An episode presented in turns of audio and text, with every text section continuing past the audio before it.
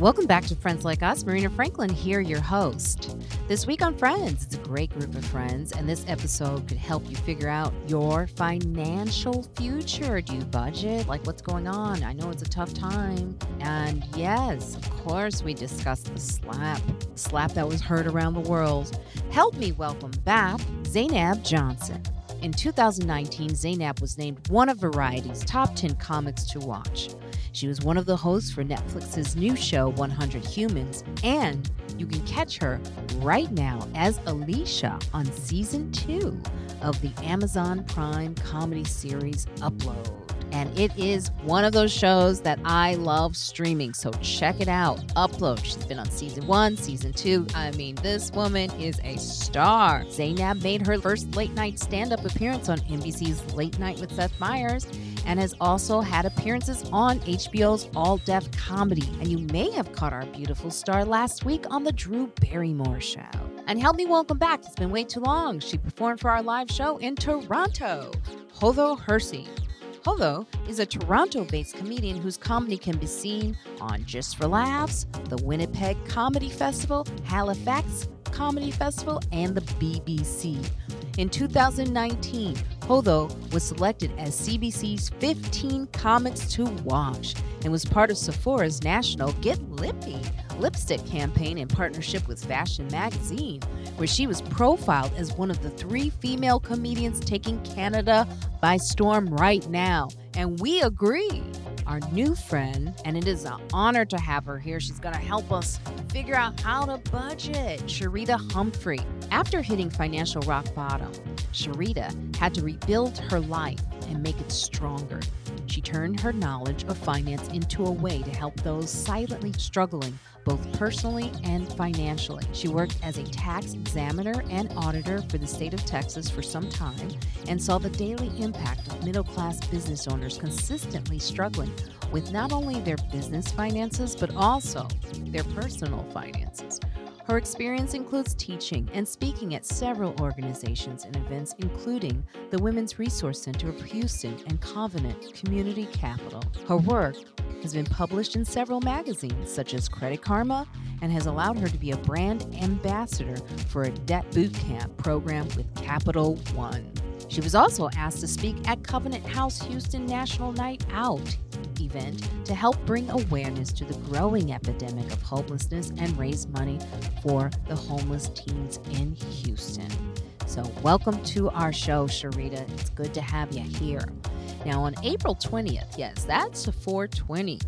If you're in New York City, you can check me out at the Chelsea Music Hall for the Night of Laughter, Games, and Fun, which will feature stand up comedy, Battlicious, freestyle rap battle, access to a secret after party hosted by Patrick Cloud and Darren Brand and Go Go Dinosaurs. So that's a fun time. I want to thank all of our listeners of Friends Like Us. Because of you, we make some pretty impressive lists. You can hear us on Google Podcasts Now, Stitcher, Spotify, iHeartRadio, and Apple Podcasts. Review and rate us on Apple Podcasts, subscribe, and make sure you turn on the auto download function for Friends Like Us on Apple Podcast. You can email us at friendslikeUspodcast at gmail. Instagram is Friends Like Us Podcast, and Twitter is Friends Like Us 10. Become more than a friend. Leave us a tip or donation by going to our Patreon page. Go to Patreon backslash Friends Like Us. Special shout out to our Patreon friends and our friends who came to the comedy shows. Thank you, Stacy came out and saw us performing live. Really appreciate it. It's because of you, it's because of people like you. We keep going. Merch is available. We have t shirts, hoodies, coffee mugs, face masks, and tank tops. They're all available. Just go to my website, marinafranklin.com. Weekly on my YouTube channel. We've been off for two weeks, but we're going back this week. I'll be going live with my assistant, Evelyn Frick, and my wacky friend, Dave Juskow. We give updates to show, we shout out fans who leave reviews, and we have surprise guests from the podcast stop by. And sometimes, like I said, we offer free stuff like tickets to comedy shows. And with friends like us, it'll help you feel not so alone because more content is on the way. Tell a friend you know to check us out. Stay safe, wash those dirty little hands, wear a mask still if you want to. Um, there is a variant out there. Get vaccinated, booster up, and Black Lives Matter. All right, and welcome to Friends Like Us. Marina Franklin here, your host. and it is a lovely group we have today. We have um we're one week behind. So obviously, everything that just happened, we'll be talking about a one week after it's been a hot topic, but that's all good. Um, and we have a young lady here today, um, a new friend, fast track to friends, Sharita. Sharita Humphrey, everybody. Welcome, Sharita. Welcome to Friends Like Us. It's good to have you here. We also have um Hodo. Am I saying your name right? It's been a long time, so I apologize if I'm saying it wrong. No, it's um so it's a Somali name. It's pronounced Hodo Hirsi, but because those sounds don't exist in the English language, the vanilla version of my name is Hodo Hirsi. So like if people can't say that, you know, I don't fault them. They just, you know, you can say Hodo or Hodo, you know? Hodo? Hodo. Okay, so Hodo. I like to get it right. Okay, that's yeah. That's I mean, I mess it up all the time, but I want to say it right. Ho- is a beautiful Hodo, name. Hodo. Ho-. Hodo. No, Hodo. It's almost like a th sound. Hodo. Ho-. Hodo. Hodo. Yeah, the second one was was the right one. Yeah. Hodo.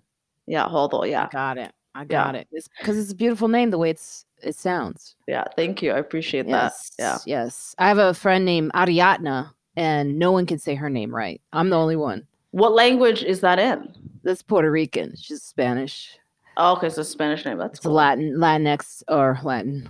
Um, yeah, Ariadna. But I've seen reporters say that name wrong constantly in the news. They'll say Ariana, and it's Ariadna, which is a beautiful name right. when you say Ariadna. Holo Actually, is a yeah, beautiful name when yeah. you say it right. Why yeah. someone wouldn't want to say it right is on them, you know. Well, no, and, like sometimes just people that only speak English or just haven't been exposed to other languages. Like I don't fault them necessarily, you know, and they make an effort, you know. I fault them. Yeah. and I fault myself. Yeah. and like Zainab has a beautiful name too, but some people will say Zainab. Right? Zainab. Welcome, Zainab. Hey, yeah, they say a lot of things, but I think Hodo is a little bit more i mean if you if you're an english speaker usually h-o-o is not a ho and a d is not a th you know what i'm saying so like I, I would understand if somebody read her name and did not get the pronunciation correct you know right, right. after she says it if they choose not to make an effort then that's like shitty but yeah, yeah. yeah people mess up my name all the time i just say i love my name but like in like really temporary circumstances, I always just say Z. Like if that, I rather hear the letter Z than people butcher my name. Yeah, Marina gets Mariana. Um, I was gonna say, but I like when I'm out the country and I say just say Z and people are like Zed. I really like that. yeah, see, Zed feels natural to me. Right. Yeah. Yeah. Yeah. yeah. Marina, I would think is an easy name, but I get all kinds of variations of my name and I, I let it go. I let them. Marina is unacceptable. right. But I've gotten Marina, um, Mariana, Marlena. Mariana is okay because that's Spanish. That's the Spanish way of saying my name. Mari, they say for short. Hey, Mari or Mary. They say yeah. Mary. Haitians say Mary all the time. Mary. so I let it go. I'm like, this is fun.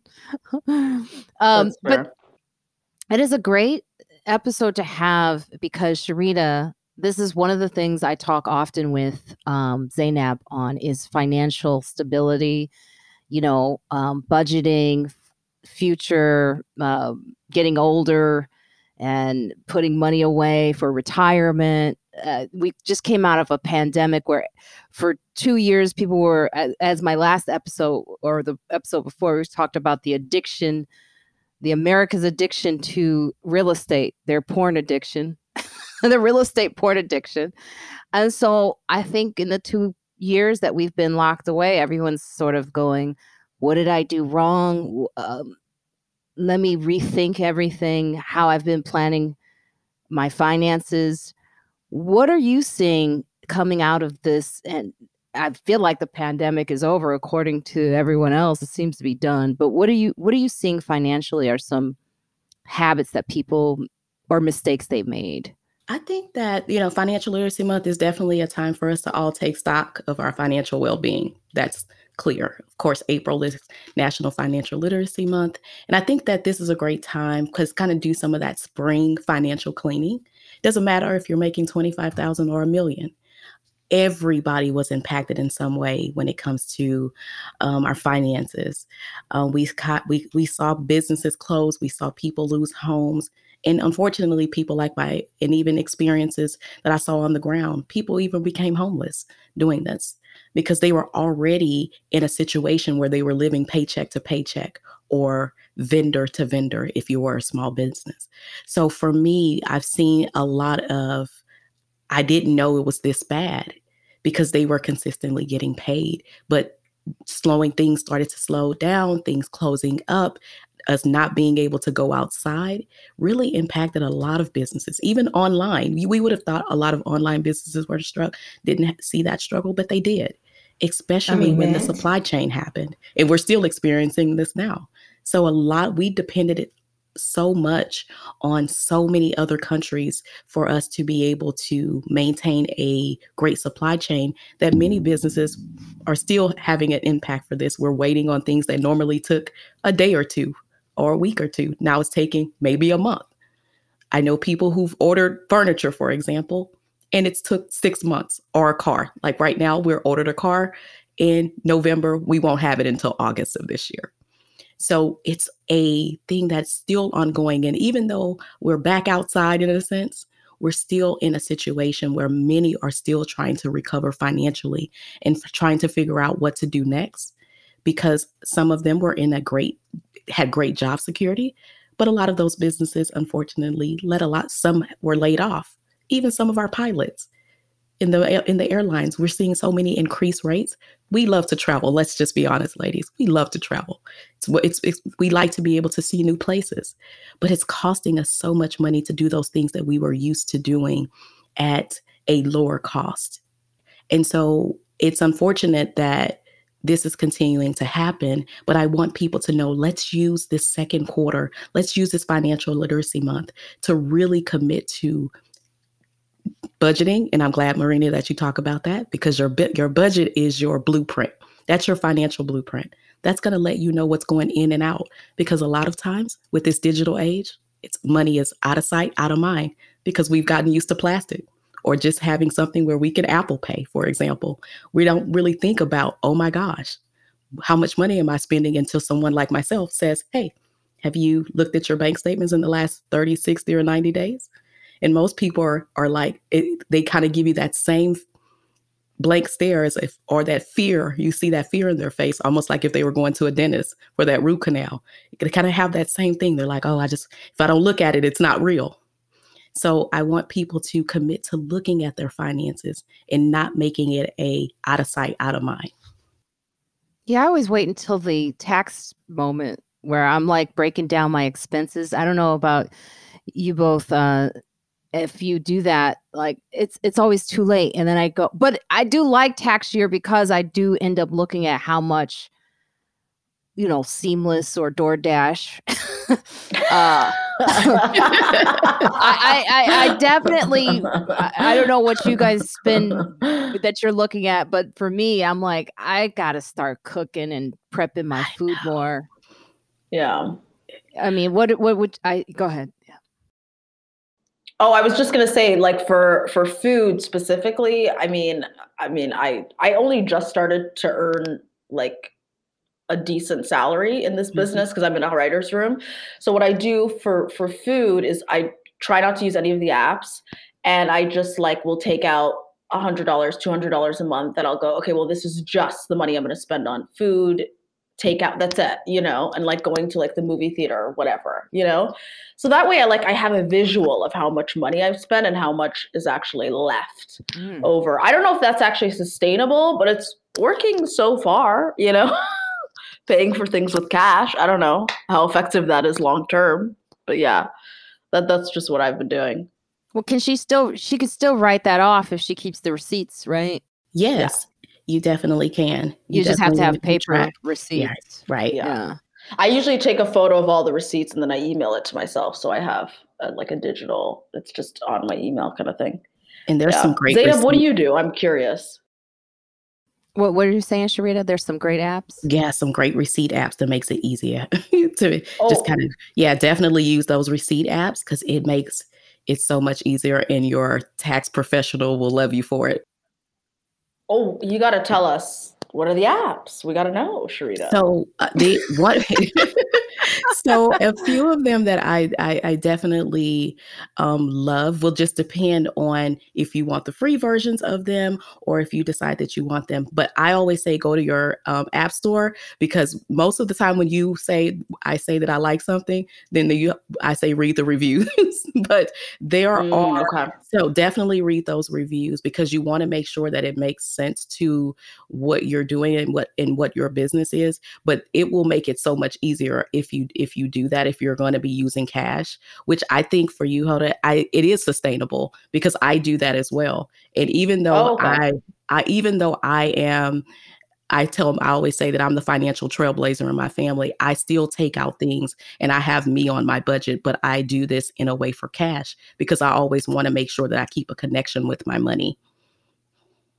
That's fair. Yeah, that's fair. The pig Sorry, one Zainab, you have on she has on her site though, the pig app. What's oh, that? Receipt Hog. So the Receipt Hog is I love this. You can snap every receipt from shopping, food, um, clothing, and they give you points back. I love it because you can turn those points into cash, um, and or v- or gift cards. So this is another way for you for you to be able to put some money back into your budget in a passive way because you're doing it anyway, or to be able to use it for your, I like to call fun money. So that way, that's something that you're spending your money on that you were already going to be spending money on, like your groceries. I snap everything. If it's a receipt, I snap it. That's why I love Receipt Hog. Um, and I like Fetch Rewards for all of our foodies who are doing all the grocery shopping. They also have a great, great um, cash back system as well. And you can get cash back um, in gift cards, or you can do any restaurants, spas, you name it. They have a relationship with it. So that one's Fetch Rewards. And my other um, financial favorite is definitely Receipt Hog. Zainab, you were going to say oh. something. Go ahead. um, I was Oh, so I put everything on my American Express, which is probably terrible. I mean, from a quarter at a parking meter to, you know, something like a, a lavish vacation or something. Um, and that is a really lazy but really effective way of keeping track of everything. Um, but sometimes at the end of a billing statement, when I get the statement, I'm like, I spent fifteen thousand dollars this month on what? Mm.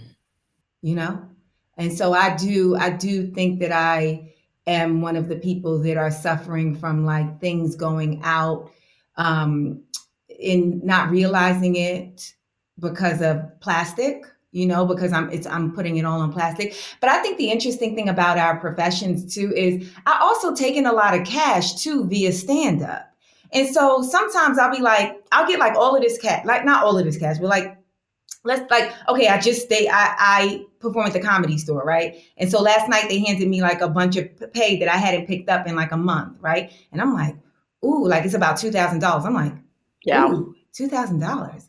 I, I guess I'm buying those pants I wanted. You know, like I to yeah, me it's kind of yeah. like um like the stand up cash is like like fun money um, but I also feel like my lifestyle, like I'm budgeted enough, Sharita, where like I I know I was very strategic in how I planned my mortgage. I was very and I account for things as they come in. So I'm not I know exactly what I'm making. For example, like um let's say I do a, a, a, little while ago, I had to do like something for social media, right? And I would normally not disclose this, but since we're on a financial podcast, I, you know, it would make sense. And for me to do that small little simple job, it was like about fifteen thousand dollars, right? And so I didn't go like, oh, I'm going to put that money in my account. I immediately said, these are my house taxes. And so I just, it's just now my house taxes. I don't, I don't have to think about that this year because it's already done. I don't have to think about that money. I don't have to think about the house taxes. It's already done. Do you get what I'm saying? So I think that there's like um probably a really untraditional and chaotic method to my madness. Um, and it really is just coming from me figuring out what best works for me because I do not have any examples. I come from the upbringing of you might be a kid where the electric bill is in your name, your parents are, you know what I'm saying? Like right. for a small portion of my childhood, we were on food stamps. Like I come from that, and I don't blame my parents at all. How could you teach somebody something you don't know? I think that when it comes to financial literacy, my biggest gripe is like, this is much more valuable to be teaching in schools than a lot of the things that, that, that, people that you know kids are learning throughout every aspect of elementary from pre-k all the way to college level you know these are like you the fact that they're not teaching us how to do our taxes when it's a mandatory thing the moment we enter the workforce is like crazy. Yeah. But let me tell right. you what I've never had to. I, I I I've never used trigonometry, and I was I'm a math major, and I've never used trigonometry after. Do you get what I'm saying? Like mm-hmm. I've never had to. Uh, uh, listen, even when you know biology and you know your body and you go to a doctor, they don't listen to you. Teach us how to do right. our taxes. Right. Right. Yeah. I missed I I got cut I had to leave and then come back, but you said that you put all of your expenses on your your credit card, you said? Yes. Uh, okay. I was about to say you got to listen to the podcast, although okay, fine. All right, I'm gonna listen. Listen, my internet cut out, no, so I have to leave. Oh, no, fine, fine. I'll. I'll yeah. No, I'm, no, I'm kidding. But yeah, I do put like I I have a business. I let me. I'll be more specific. I have a business American Express and I have a personal and just insert whatever credit card like this is not a commercial for American Express Insert whatever yeah credit company you like you know and so I have a business one and then I have a personal one um, and then I have one other one that I only use when I am out the country, just because the the way the card is set up, it's just better for uh, international travel. And every single thing, so I have a record. I don't care how small it is. I have a record of exactly what I'm spending. Now, yeah, could I budget better? Could I spend less? Absolutely. But at least I, I have a record of every every single thing that's coming out and going in. Yeah. If that makes sense. So, yeah. what, Sharita, what do you hear in what Zainab is saying, which is very, you know, I usually talk to Zainab too about like financial stuff, you know, she's way ahead of the game. And I'm kind of older, but late in the game. Like, do you see anything like what, because I do a similar thing to what Zainab does with the credit cards. Like, I just, that way I at the end of the year I just look and I go, oh, that's that. And then like I have Chase Bank, I guess, and I'm seeing that they're in oh, trouble. You sound so dissatisfied with them. because I because I am seeing how they're in trouble. I'm reading like one of the articles will show that they're one of the ones that have been doing some very bad practices. Mm-hmm. But they do they do this new thing where they show where your spending is. They itemize like where all your you know different like fun like food like rent like they they'll break it down. I also have quicken which i use now to break down i hope i said that right sometimes i say words wrong. Okay that break down um my bank as well. So in what zainab was saying is there anything so one of the things that i'm glad that she's kind of talked about this is because it's always a disparity you know and it um people of color are at the bottom of every social economic status whether that's wealth education finances credit. And so i'm glad that you know zainab did mention about um, the credit piece. The great thing is that she's doing and i just want to say to you is that first there's a difference between budgeting and paying bills. So mm-hmm. so what you're doing is you're paying bills so, what I encourage you to do is take that same thing and kind of just plan out. And remember, a budget is fluid, it's going to change depending on some of those variable expenses, but you can start to plan out. People are always shocked when I say I budget for my, my husband and I for the year, and then I pay our bills quarterly because some of those things we already know that we're going to pay like our insurance our car insurance it's going to save you more money if you go ahead and pay it in advance. Some of those things that you can do like your mortgage you can pay those in it you know pay get start getting ahead of that because now that fund money that you forgot about you ha- you're well ahead even if it's just a couple of weeks or a couple of months. And so this is how i've been help been able to help hundreds of people get out of debt or reduce their debt because you have to when we're trying to in that same stage or that same month or that same week trying to pay um, a bill or try to figure out what we're going to do, it can kind of make us feel like, okay, uh, you get into that cycle. Well, I know this is going to be due at this date, but let's kind of start planning those things out. Let's list all those those, those expenses that you know that are going to stay like your mortgage. Can you start paying towards a little bit more of that towards the the next month? And the reason why I say that is because we saw this pandemic uh, it only takes one, maybe two paychecks, depending on what your tax bracket is, and people end up in financial trouble. So that's why I always try to tell people get ahead of some of the things that you know that you're going to spend anyway, and then be able to utilize this because you talked about credit. Um, and I'm glad we're segueing segueing to credit because how we how how we pay our bills affects our credit, depend, especially when it's credit cards. Um, and even though um, there's credit, you know, like especially on that personal side, we like credit, you know, it, it gives us more purchasing power. We don't have to use the money readily available. We, we should always have what we're going to spend and pay back each and every month because you don't want to get into a crazy cycle where you're starting to be charged interest for those payments that may be 25 cents or $25 when you start looking at it i don't know if you you guys have ever looked at that that little I did yesterday. That, yeah, looked at that box that like, says, "What if you if you don't pay this off and you just pay the minimum balance for the next twelve months, it could take you three years to pay it off." And so a lot of times we're not thinking about that. So that's why I always tell people try to get into a situation where you're budgeting. It's small. You don't have to do you don't have to um if you're pen and paper, Excel, Mint, there, you know, mint.com, there's so many budgetings. I know, uh, Marina, you're with Chase. They have some things there. Depending on your banking institution, they they know that they have to start to educate people more. But I do like Marina that you said, and um, all of us are, agree that I'm not using half home ec. Uh, you know, I'm, I'm not what they taught me. like I'm just, I'm not using some of that math when I'm doing my budget.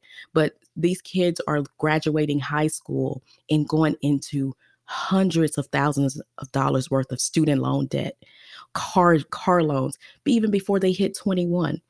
So we have to be able to teach them while they're young. So that's why I'm an advocate of as soon as they can talk, teach them about money show don't yeah. Eh, whether it's from a dollar store your target or walmart let don't let them think that the money is just growing on trees because that starts negative money behaviors or mindsets that you know what? My parents are going to bail me out or i'm going to try to figure something out. And i say that and zainab we share the same story. I'm from the not so great part of houston. I live in texas.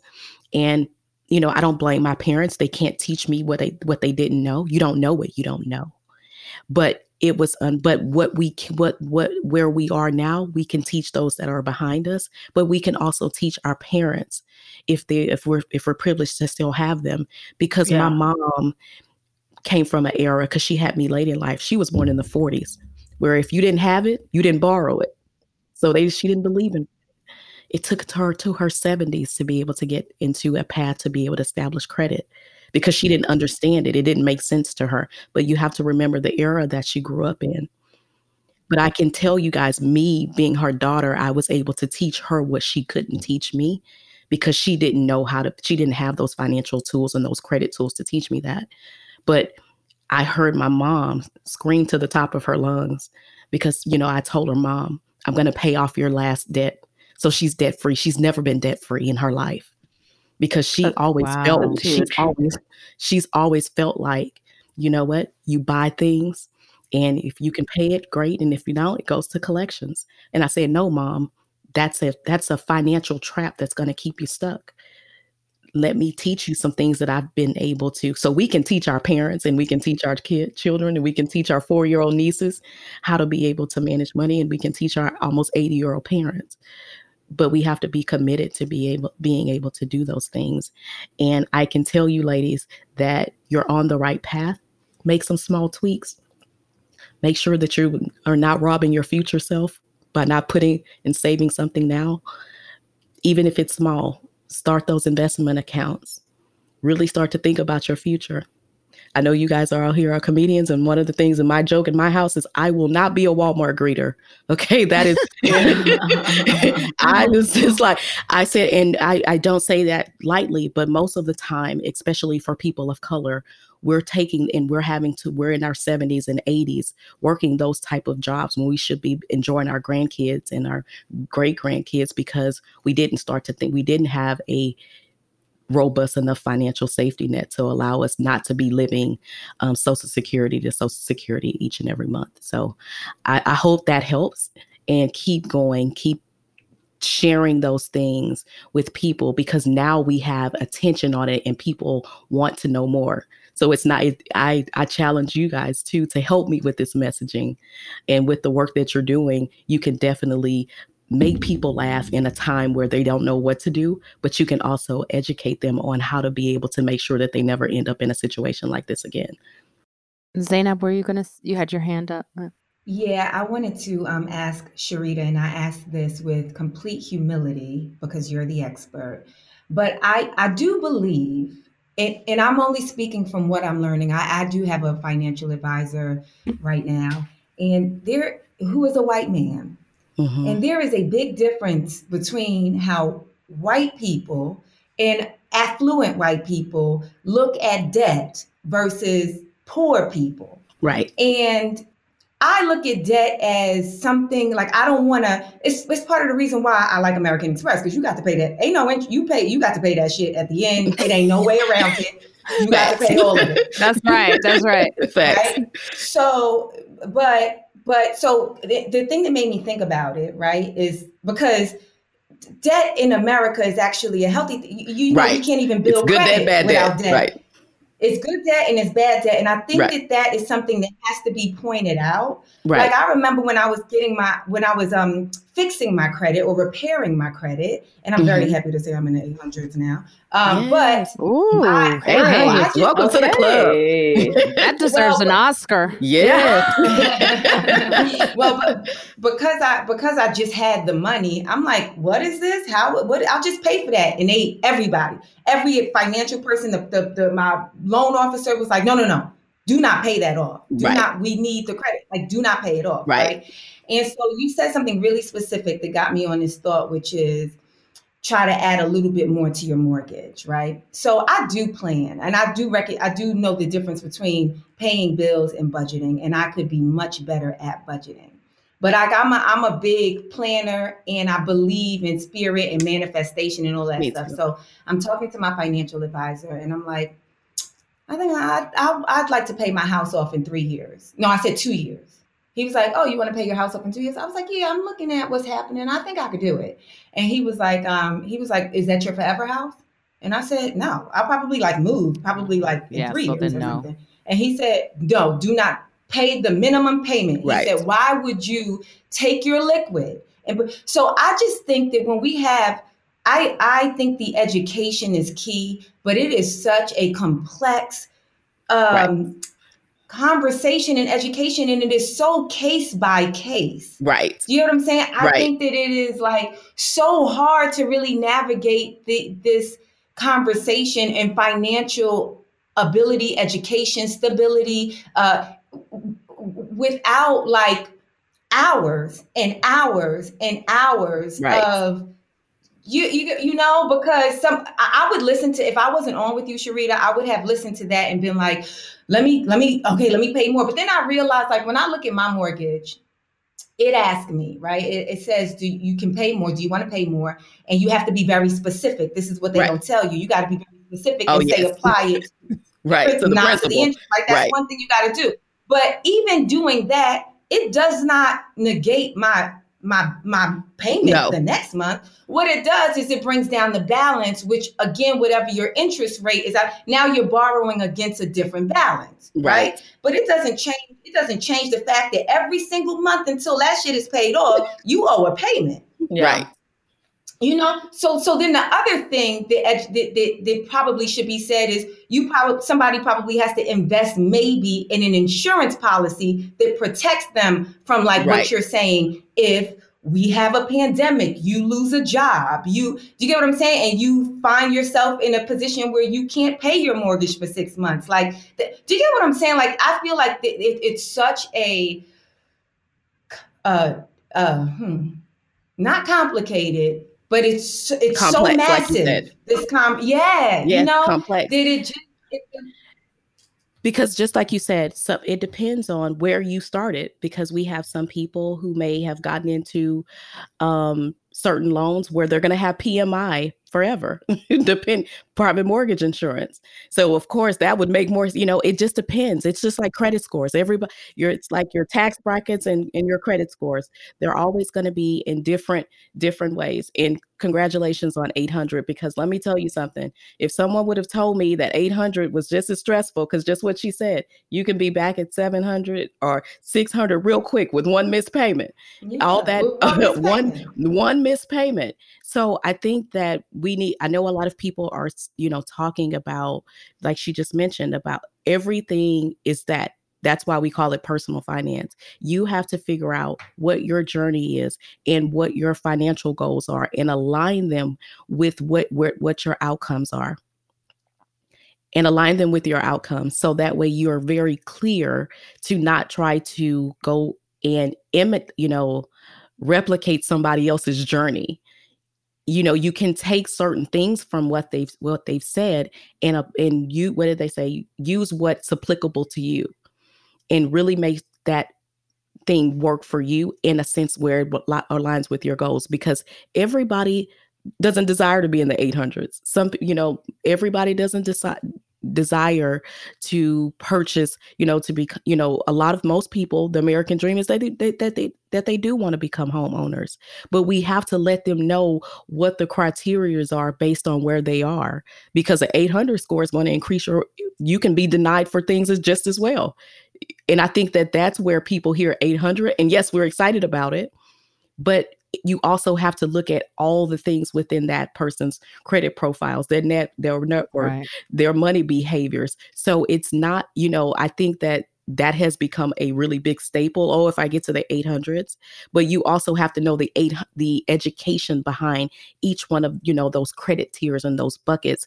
And so that's why I'm you know like I'm always an advocate of self financial because a lot of times people have no idea whether they're new to credit or they're trying to have to reestablish their credit because we've all had some financial hiccups and we made some not some maybe didn't let a bill go to collections and it damaged our credit or we just didn't have it like she said and we didn't have that insurance protection to be able to cover things.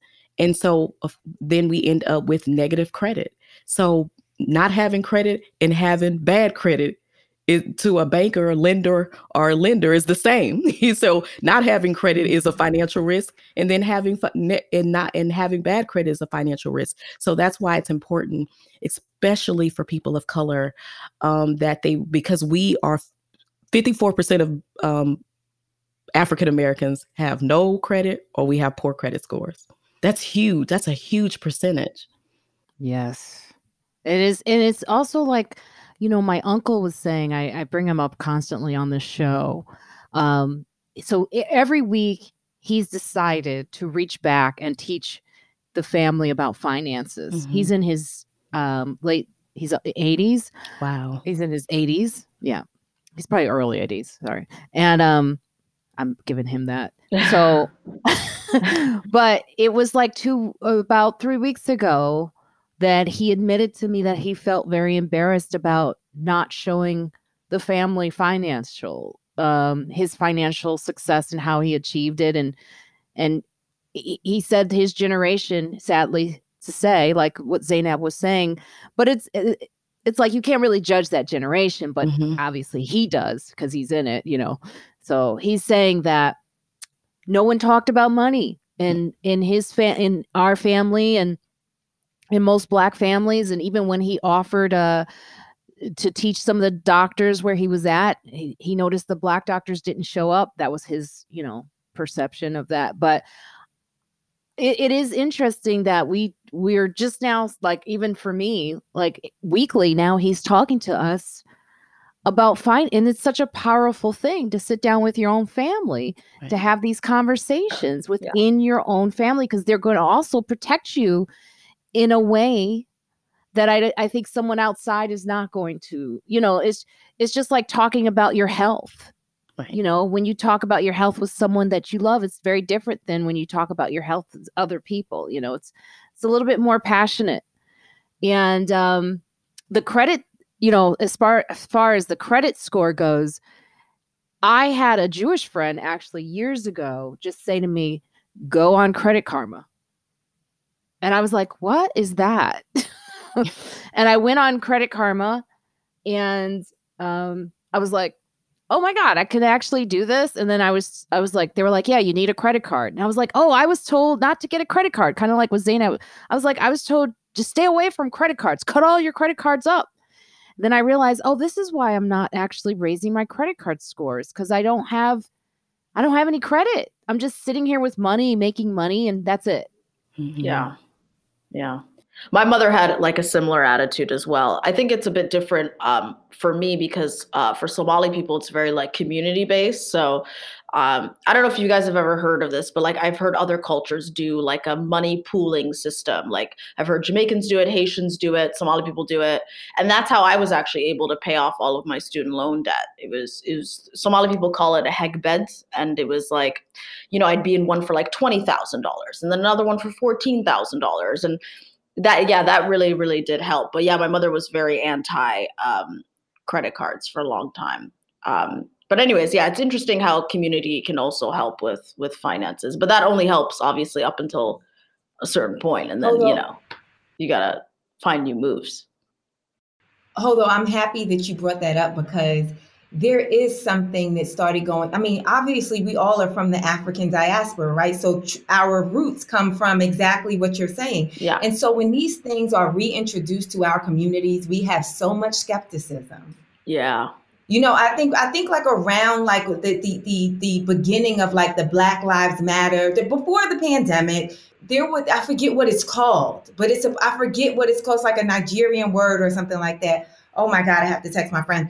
Uh, but it's it, a, a, a, groups of Black people were putting their and we like a, a lot of us interested, and yeah. I think the key word that you said is community. I think yeah. that's another thing. Yeah. Like a lot of what happens you know, uh, in community is education, things passed down, and I think that's another thing. Like, like I, I think that's also what I was saying, um, Sharita, is that there's so many parallel um, re-educations or uh, uh, rehabbing that we need as a community, and I think that yes, a big part of it is financial, but there's also like that we're lacking to know. I would never say to all like our own fault. You know what I'm saying? Yeah. Uh, like I would never say like because we ain't shit. I would, that's that's not. I don't ever want that to be misconstrued. But I definitely think that um, we're we're lacking in a lot of areas, and it's all you know post traumatic slave syndrome. Yeah. Right.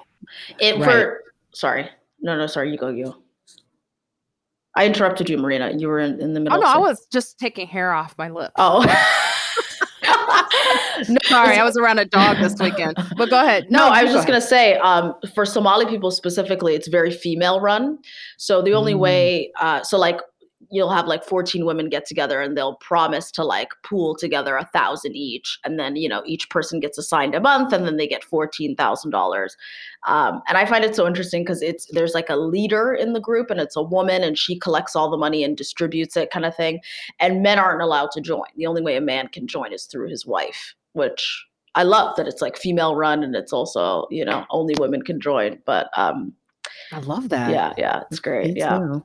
yeah is this the first you're hearing of this, Sharita? Yes, because I think I came from, you know, Zainab's in generation and maybe your grandfather. We didn't talk about what what happened in your household stayed in your household.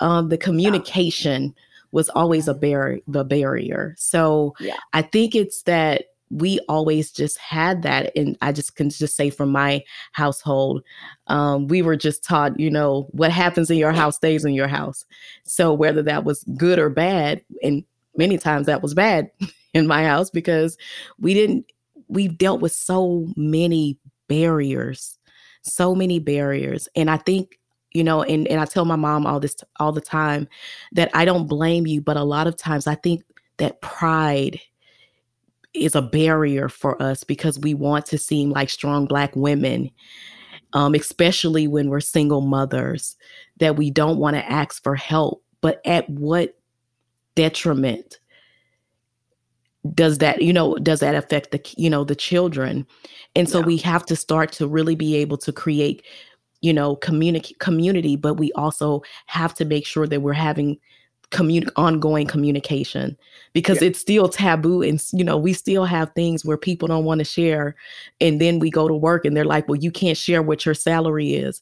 But then how what does that do and how does that conti- that continues to break down and expand the wealth gap? Because if we're not talking about what what we should be earning then it continues to we continue to be underpaid especially as people of color and so that's why I'm always a champion of just being transparent and letting other people, especially in the space that I'm in, to let them know that you don't have to accept scraps to be able to make a living. Because that is also another thing that we have to overcome. Because a lot of times is we're scared to ask for what we know is our worth.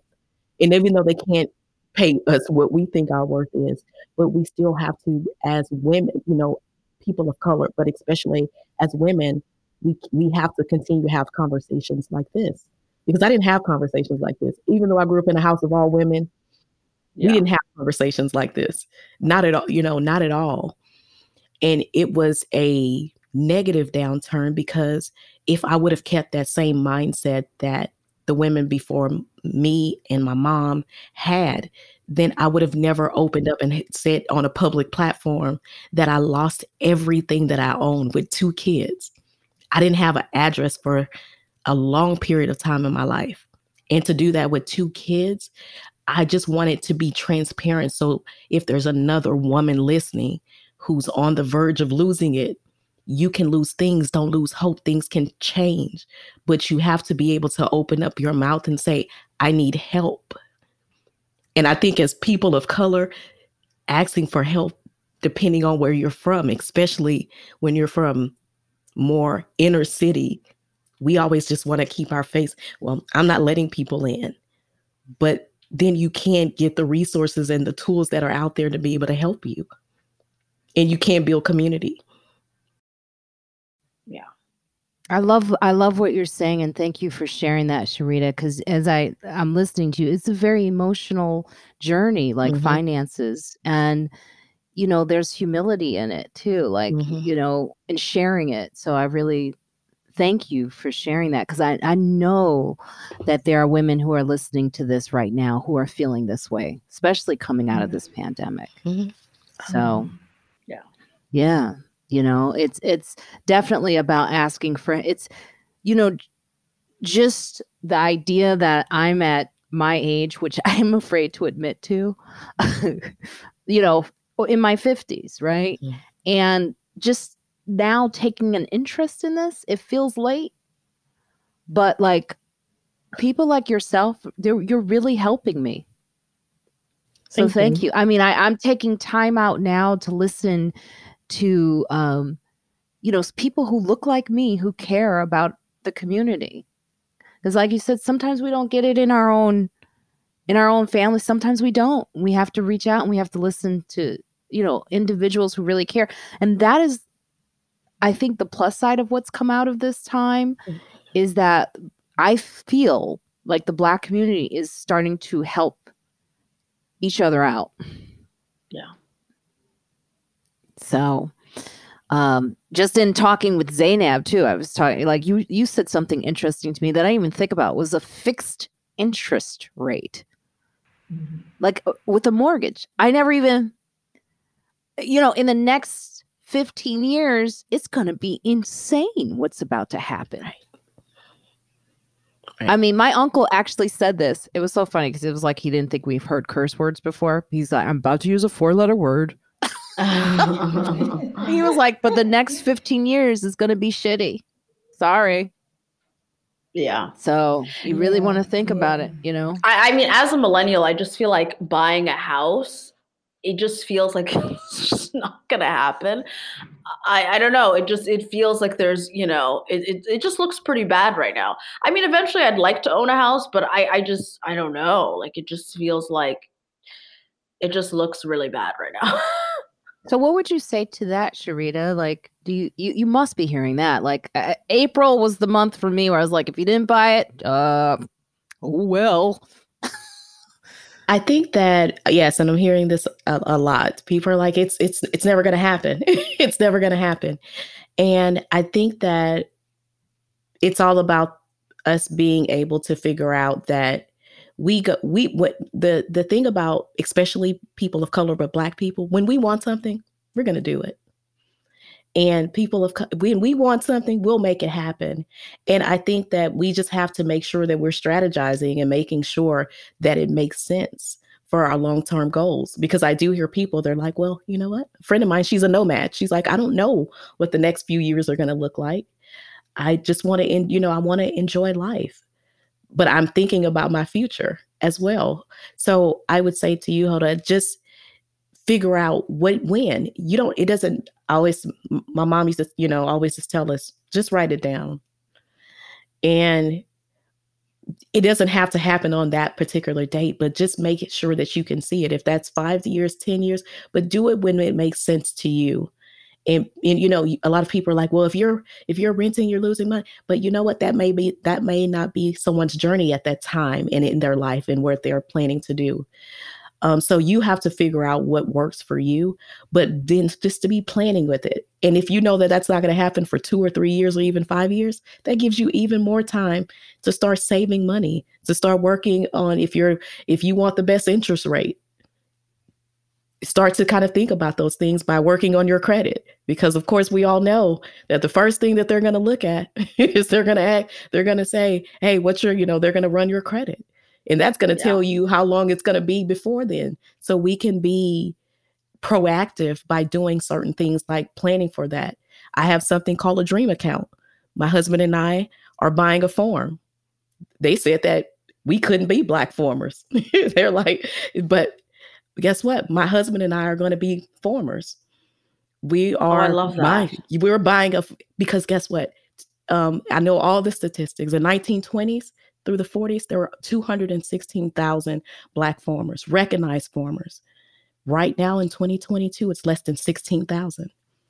Mm, that's right. Recognized. There's a lot of farmers, but are they recognized by the USDA? Are they recognized? And so my husband and I said he grew up on 400 acres of farmland.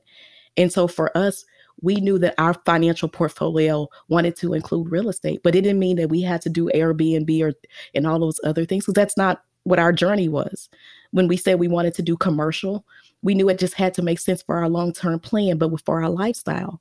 And we're over city living. Mm. My husband grew up on 400 acres of farmland, and my family's from the country. They grew up on farmland. So for us, we are buying back our wealth in a different way, but we're doing it in a way that we can build a demonstration farm so that way for other people who want to be able to come in and invest into agriculture and invest into an african american couple who are who are going past just building homes and that's great but for us we want to be able to build back one thing i mean buy back what the one thing they're not making anymore and that's land because then we we have the buying power to do what we want with yeah. that land. And so this is something that's very important to us. So that's why I say, Hoodo, you have to do it when it makes sense for you guys and what your journey is. No, if someone we didn't tell anybody because a lot of people would have talked me and my husband out of this. They were like, "Are y'all going through middle age crisis? Y'all want to leave y'all and move to a farm?" But you know what? Every time that we started to share it and, and do the work, more people were like, "Oh, that's amazing," and I said, "We're going to rate, I said, we're going to go to farm the table and show others that they can do it. So that way, if they decide that they don't, they want their own land and they want to build, Hoodo, you can just go and buy your own land and then later on build what you want. Yeah. Because it's an asset. That's, awesome. That's a, it's an asset. So you don't always just have to go right into it. You can lease that same land to someone else. People lease land. All some of those cows and those crops that you see are being leased by the people like myself and my husband who are buying agriculture buying land. We're agriculture producers. So we can we can create passive income just from one decision. So that's why I said you have to figure out what's going to work for you and then work towards that. We didn't just get here. We've been working undercover for 2 years before the pandemic. We were going to chicken farms. That's how we know we're not raising any chickens. That's a lot of work, y'all. they opened that door and it was 4500 chickens in the middle of june in texas and like and, and, they were running everywhere and we are like nope no that's not for us we're going to stick to them cows and those crops yeah. ghosts and you know or pigs right no pig pigs farms are that's a political one right there because you, ca- you can that's a lot of work move a whole and the smell of pig farms has ruined like community. Right. So you got to like take that into consideration. Oh, yeah. Are, do they really smell that bad? Oh, they're. Oh, wow. Yes. Is it like yeah. a skunk where it like makes you get when you get them all together? It's something that you definitely would you want you you don't want them to be your neighbor.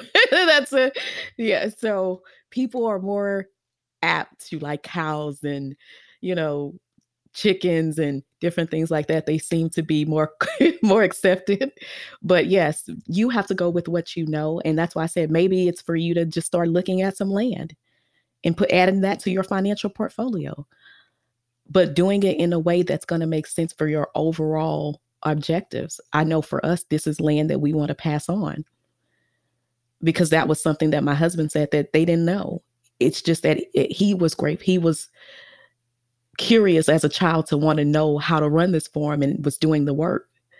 But a many to many, but outside of that, it didn't get passed down. So it was important to for us to be able to implement agriculture back into our families, me and him, so that way that we can pass this on because I told my kids when we were homeless, I'm gonna make you guys trust fund kids. And I was homeless, y'all. I was in a one room. And but that going to the library and learning all of the things that my mom didn't teach us about trust and estate planning and tax planning, I didn't just get here. I was sitting there going from the library to work. And yes, you can be working and be homeless. Sometimes you're sitting next to somebody you never know what they're going through. You never know what people are going through. So that's why I said it's important for us to just be transparent and have open conversations like this. So that way people don't feel like they just have to throw in the towel. And hold on, if I could uh, motivate you, I'm a millennial too. Oh yes, you did it. How how long did it right. take you of like saving and just sort of planning and figuring things out for you to get for you to buy your house? I tell this joke that I um that I got my life together by accident because I was with uh, my one of my ex boyfriends. He was very like honest with me, and like would like we would argue. I would say like petty stuff, and he would be like, "That's why you ain't got no utensils in your apartment," and I'd be like. Oh, wow. yeah, that hurt. I'm on the road a lot, you know. And and and I went to like a financial advisor in an attempt to win an argument. Uh, and by way of that, got my life together. But uh, you know, I I could go over with you. It's a it's a longer conversation that I don't want to take up, you know, here. And I also don't want to pretend like my work is not affording me a quicker mm. trajectory to something. yeah i don't want to pretend like that i don't want to i don't want to say oh it took me two years i know that most of the population most of the women who look like me are not on TV, are not, you know what I'm saying? I don't want to pretend like that's true. But yeah.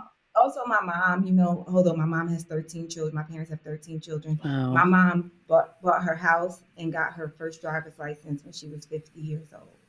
Wow. So, I'm just saying that to, you know, like, yeah, yeah. Our journeys Take your time. Our, our journeys, you know? Yeah, yeah. And there's yeah. like this, there's like this, this fun conversations happening amongst millennials, like, millennials did it no you could call it a millennial thing but it's just a financial thing because i know a lot of millennials that are eating good right now you know? Right. so oh. so let's get into these argue this arguments i mean these articles. Let's get into these arguments. Was that a freudian slip? That was a freudian slip Maybe. about bank regulations and so like mr Chopra's proposal would open the door to forcing re- repeat offenders to get smaller and simpler, an echo of the calls that Senator Elizabeth Warren, Democrat of Massachusetts, recently made to break up scandal plagued Wells Fargo. The bank disclosed a cascade of misconduct in recent years, admitting that it opened accounts in customers' names without their knowledge and forced them to buy unnecessary insurance and charged them unwarranted mortgage fees. Far- Wells Fargo was among the financial firms that, yeah, that Mr. Chopra took the unusual step of labeling as the worst repeat offenders. He also named Citigroup, JP Morgan Chase, and American Express, saying they had each broken consumer protection laws at least three times. So, how do we, Sharita, what would you say? Like, we're both Chase customers. Like, how do we protect ourselves, like, on a very basic level? One of the things I would have to say is we saw Wells. If you haven't watched that Wells Fargo documentary, on Netflix. I have not. I gotta watch definitely. it. Definitely, yeah, definitely. It it it will almost make you feel like you know, why am I banking? but don't feel like that. It, it's and I had this conversation yesterday um, with one of my clients, and I was like, um, the output that we see from many of these institutions is a culture it doesn't start with the people who are first what I say frontliners, the people that we see every day. Many times it's coming from those who are making decisions that we would often say in the C-suite level. Um, and it's unfortunate, but this is not. That's why I said when I mentioned that documentary, I don't want to do a spoiler alert, but you're going to just be awed about how how things were pushed down to these people to make that happen from your C-suite levels and they're in the ones that are underneath them. So I'm not shocked just because I saw that just from Wells Fargo from standpoint, but it's unfortunate that when you watch it, how many people are not homeowners that were because they couldn't they didn't they because they didn't allow certain processes to happen for refinancing or even for them to be able to go into home purchase. So we have to be very very mindful of who we're doing business with. It, it, it's important. Um, and that's why i always tell people i was just like it's important the the banking relationship is to know your banker but you also have to make sure that you're reading those things and looking at those forums and those reviews to be able to see what's really happening and a lot of times it's very transparent. Either you're doing it and not to you know try to beat up on wells fargo i don't I, I don't do business with them anymore but one of the things is that we saw is that a pacific group of people who look like us were unfortunately negatively impacted by and selfishly by others' decisions that they don't realize help to stagnate our wealth. Because for many of us, home ownership and owning homes is the first step for us into homeowners. I mean, into building a path to wealth. And they took that from many people. And it's unfortunate because now, so depending on what group of people especially from people like neighborhoods that I come from, they're like, I'm not going back into this. This is what happened. Right. And they took Big Mama's house, so, you know, or now they took mine. So why would I go back into that? So, but that's why we have to have conversations like this because we can't let that what happened then be the thing that's going to stop us from not being able to go after something that is rightfully that we have a equal opportunity to be able to obtain and, and voting for the right people in Congress, right? To oh, like yes. defend us. Yes, you those the people that's on those ballots matter. You know, we can't just allow them to come to our churches and our organizations when they're running or when they need our vote. And I think that comes from the people who are in that hierarchy as well. And not to call out any churches or organizations where they tend to come, but a lot of times we don't see these people until it's the election time. Half of the time, you don't know any. Most time, people are like, I don't even know who's on the ballot. I'm just, I mean, I saw their sign. I guess they'll come, or they came to our church. I guess we'll just go for them. But we have, we don't know what their political views are, or what what are what do they have that's going to tie into the community? Because I don't want you to just be on a ballot. I want you to be a part of the community and a part of the change that we're asking for.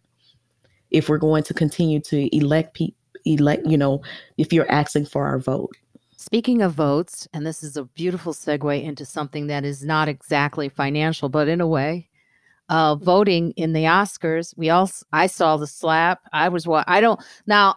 I was watching streaming the Oscars, and I, I'm not a big fan of watching the Oscars anymore. But I wanted to see this one just because Amy Schumer was hosting and Wanda and Regina Hall. So I wanted to see that. We were speaking a lot in this episode about you know black women and being in charge and I don't know, but I'm going to open this conversation up to all of us. How did you feel about Jada in that moment and how she received the joke? So I'll just open that up to the slap that was heard across and around the world. Will Smith, if you're if you don't know what happened, Will Smith slapped Chris Rock after he did a joke about Jada Pinkett and said it was a GI Jane joke. He'd like to see her in the next GI Jane movie or he said he was looking react? forward to GI Jane too. Yes.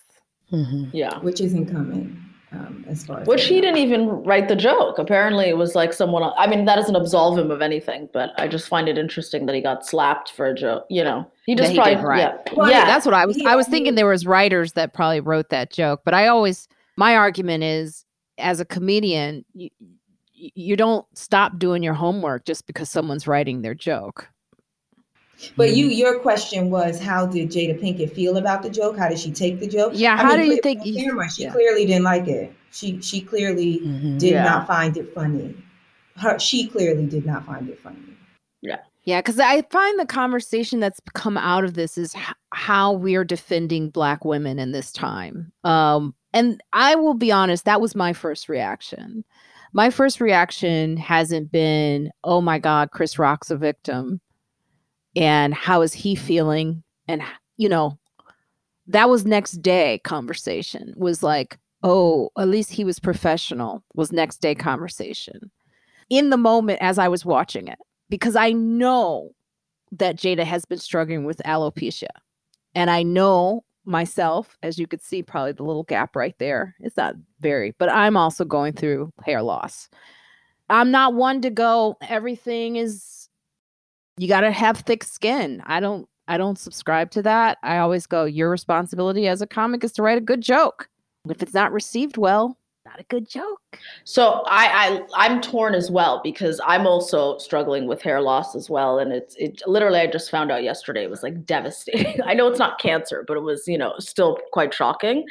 Um, but yeah, and and so I totally understand like you know the pain that well I don't fully understand it, but I I could see like the pain in her eyes when she heard him mm. say that joke. But then as, as a comic, I was like, oh, maybe this kind of sets a dangerous precedent where now people feel like, oh, I've heard a joke that I don't like, and now I get to come up on stage and slap comics. I don't know. Like I, I just they've been slapping comics for years.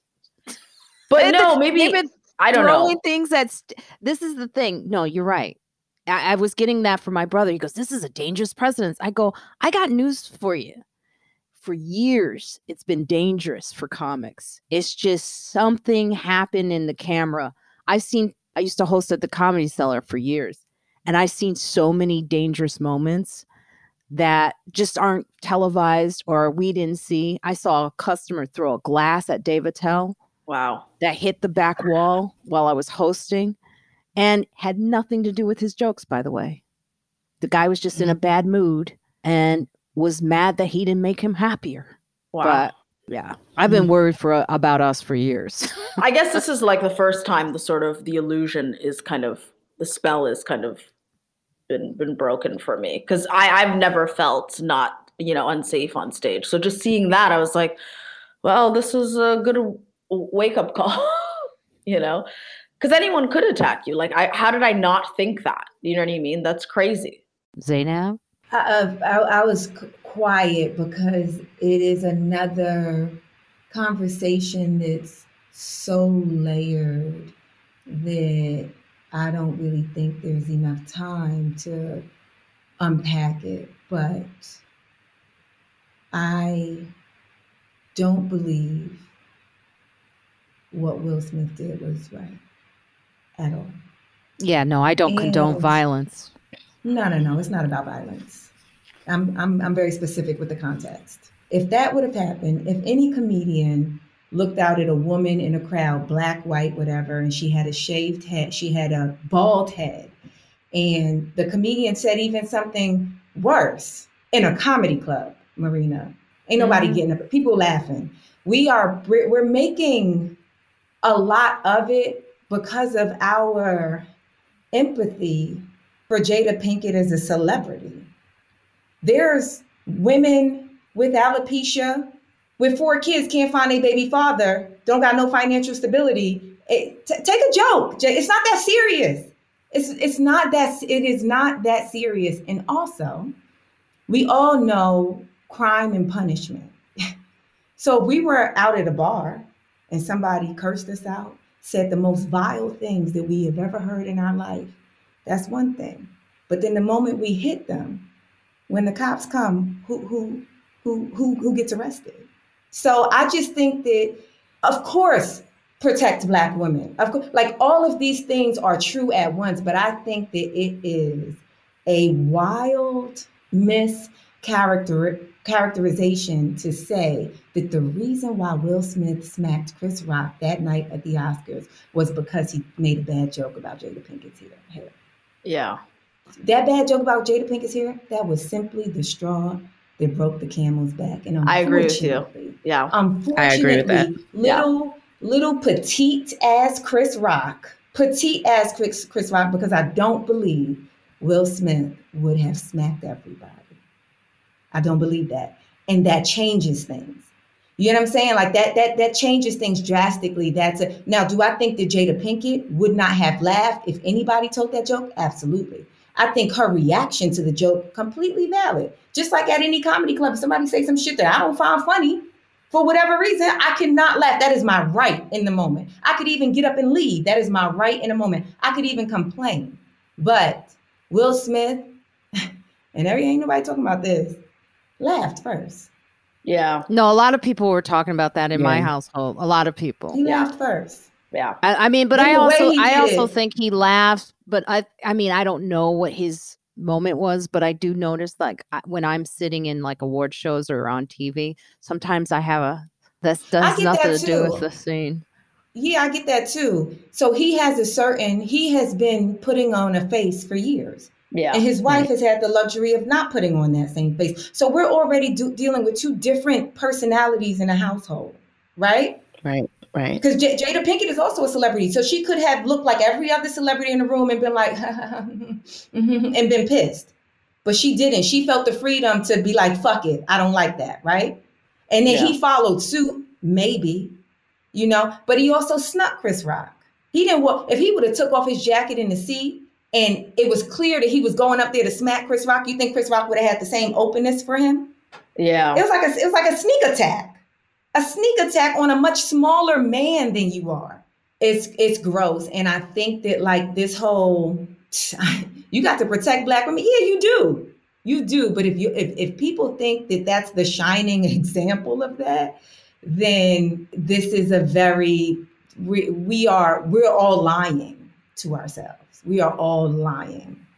well, I do think that, you know, I mean, I do think it's a moment for to talk about that. I mean, I do think that you know, given the context and given the person who was doing the joke and given the history of the jokes that I've seen him do about black women specifically and the material that he does about his own wife specifically in my own opinion he hasn't been one that has really represented or talked about black women in a great way in the specific night that I was actually bumped, he did a joke about Halle Berry that I can't repeat here, but it wasn't it wasn't supportive of her. If it was a different comic that was doing a joke about Jada Pinkett and alopecia, I would go, yeah, it was just a joke and it was just a writer's joke. As far as his the way he talks about women in general, um, it brought up a lot because I have seen it. I've you know that's just my my honest instinct in the moment of seeing it. I'm not saying yeah. I'm not condoning violence Um, it, I, it was so interesting the next morning because uh, the conversation definitely arose. Would Will Smith have done that if given the same exact context, it was a white comedian? Um, would would it have played out that way? And I found it very interesting that the morning after it happened, Ricky Gervais, who is known British British white comedian, right, is known for specifically targeting and roasting celebrities uh, in his uh, award monologues. He specifically sought out a 20 year old clip of him making fun of alopecia. And he posted it in solidarity, I guess. Or to be an ass, just to say, fuck it. Like, I don't give a fuck how y'all feel. Did, did, I, I did a joke about alopecia. This is funny. Go for And mm no, nobody. Cause, cause, see, here's the, this is why this is the reason why I'm saying context matters, right? Even what you said, I hear you, and everything you're saying, like we're all this is all opinion based, right? Right. We know mm-hmm. nobody knows. We just know what we saw and we discuss it, right? And so your opinion, given your experience, which is you recently saw him make an off-color joke about a another specific black woman who we celebrate. Right? Well, over the years, I, I, wouldn't say just recently, years, but over right? the years, yes. Over the years, right? And so, but Will Smith has not seen the jokes that you've seen, just like one could argue that Chris Rock didn't know that Jada Pinkett had alopecia. He However, said he didn't. Yeah. He said he didn't. So even you saying that means you're choosing. You have you you like. Mm, I don't know if I believe that, right? But the reason why I bring up Ricky Gervais is because he has full context of the situation now, and still said fuck this. Let me let me dig into the archives of disrespect. Yeah. And post mm. it. Hmm. Just so but I don't think know. Ricky's understanding the layer of the layers, black hair yeah. and black women and all that. I don't I, I honestly don't think a white British dude is gonna get that. Yeah, my sister was saying, and I won't say which sister, but you know, she's listening. She was saying that she was tired of seeing the number of white women talking about this and and coming out and in in in any way co- having a conversation about it she's getting annoyed i mean there are so many layers to this that is absolutely a fact that you can discuss that this slap rep- like i've heard conversations about how we need to stop saying you know oh look how we were acting in front of white folks is like, you know, yeah. Oh, I don't care about that. Who gives yeah, a fuck about that? Yeah, yeah. Who gives a fuck about how we acted in front of white? I don't give a fuck. Yeah. You know, that doesn't take away the fact that we're not represented. you know, um yeah, yeah there's so many that. layers. I, I'm just I'm just a big, you know, I I subscribe to the keep that same energy. Keep that same energy. It's the same as like you ever seen a domestic violence? You know, a guy, I mean, I'm laughing, but this is not funny at all. A guy to be beating his girl's ass, then he get out in the street and can't beat no guy up. And you like, where's the same energy? Where? oh yeah, yeah. You're absolutely right. Be beating my ass in the house. Yeah. Well, old boy mm-hmm. says something to you, you ain't say nothing. Keep that same energy. So yes. Um, that's that's where I don't like it. And of course it, it sets it sets a dangerous precedence but ain't nobody smack Joe Rogan.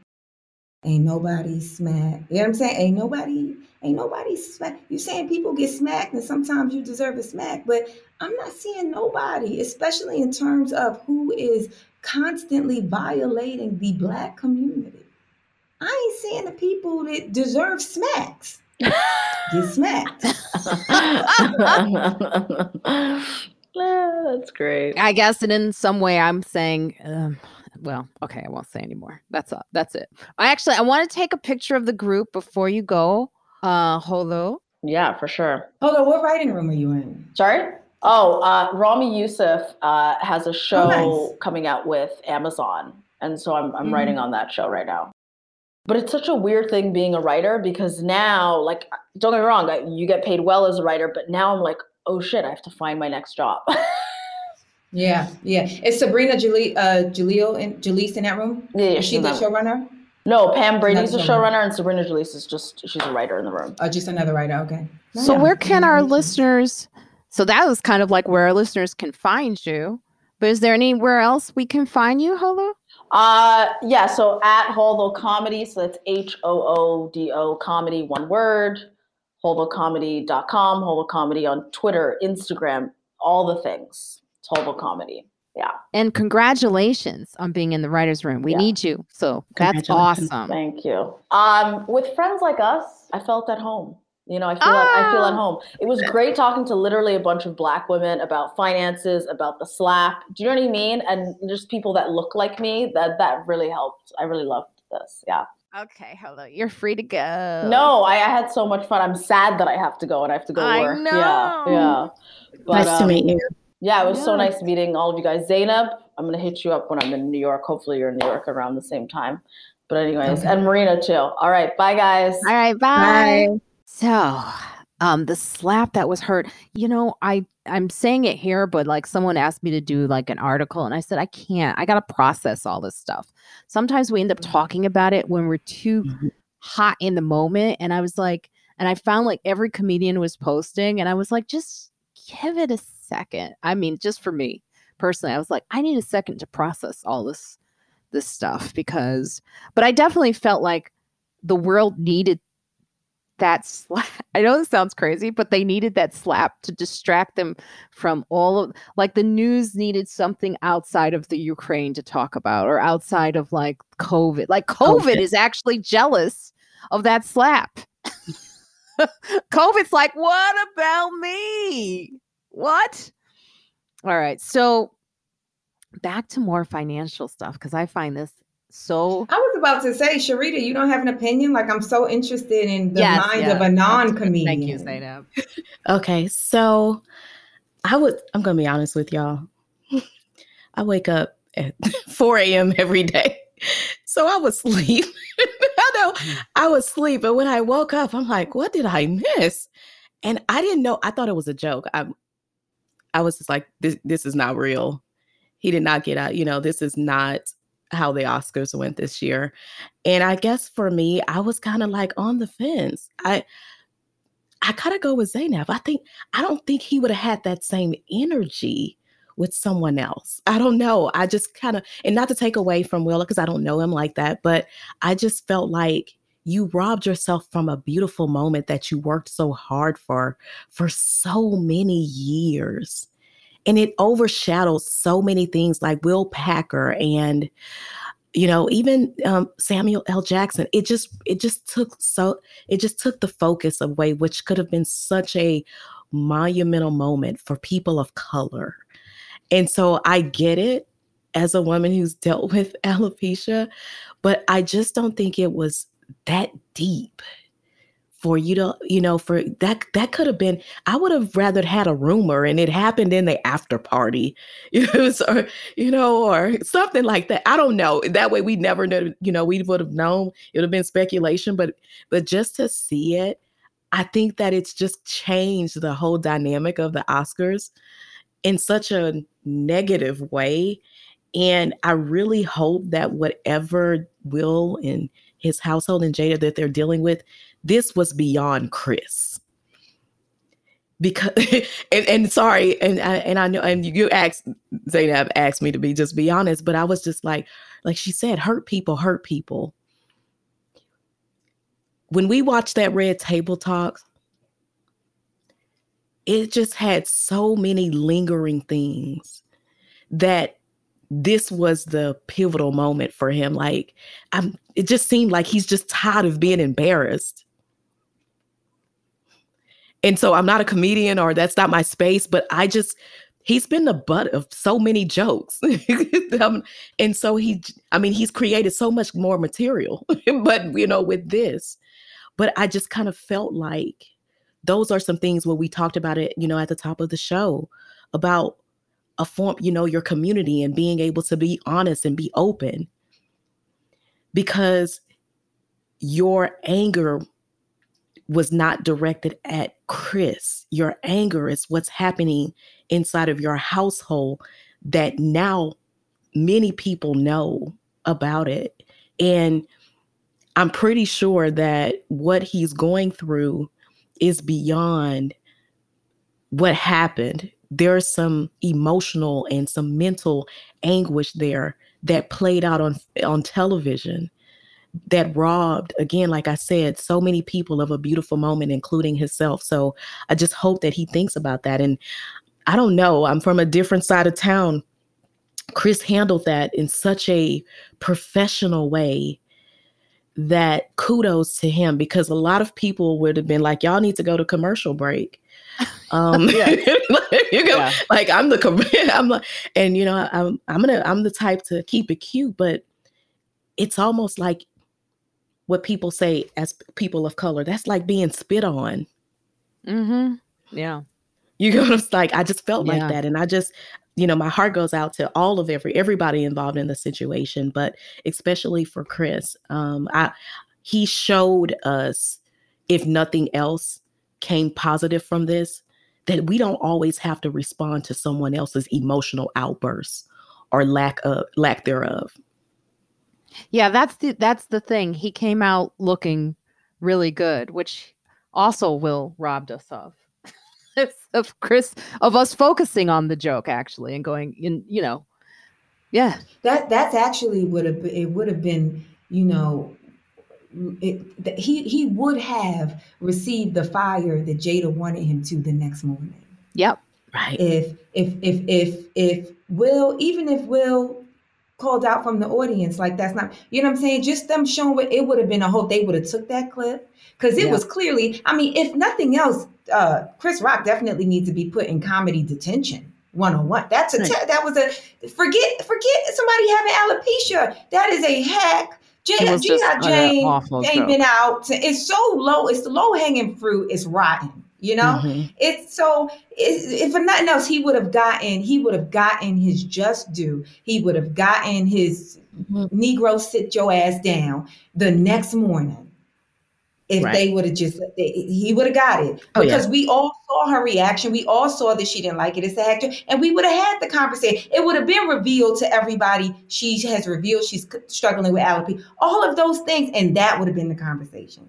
Yep. But all we talking about. They would have drug him the next day. Sharita yeah. said, yes, as Sharita said, you know, this this monumental moment for Will Smith specifically is just shattered. Now we just we just talking about a smack. Yeah. We're just talking about right. a smack.